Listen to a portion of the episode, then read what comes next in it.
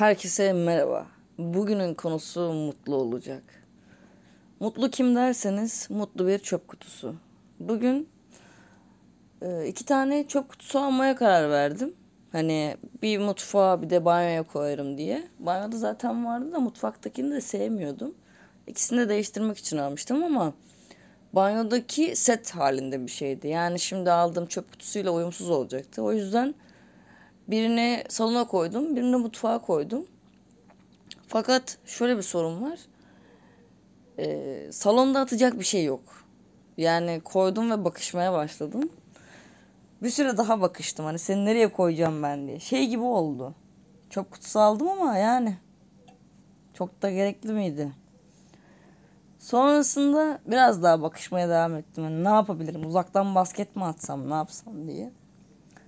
Sonrasında e, göz ve dudak çizdim ve ona bir gülücük bahşettim.